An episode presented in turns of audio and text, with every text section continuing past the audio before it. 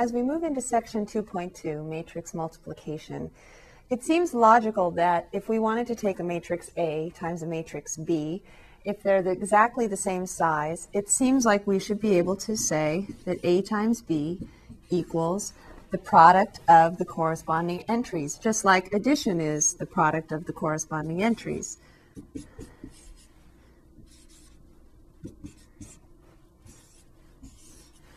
But actually, in most mathematical systems, this is not true. And we're going to study a different way to multiply matrices. Every once in a while, people will use this technique for multiplying matrices, just in the same way that in some mathematical systems, 1 plus 1 can equal 0. But actually, you have to become a graduate student before you can start talking about these complicated things like 1 plus 1 equals 0.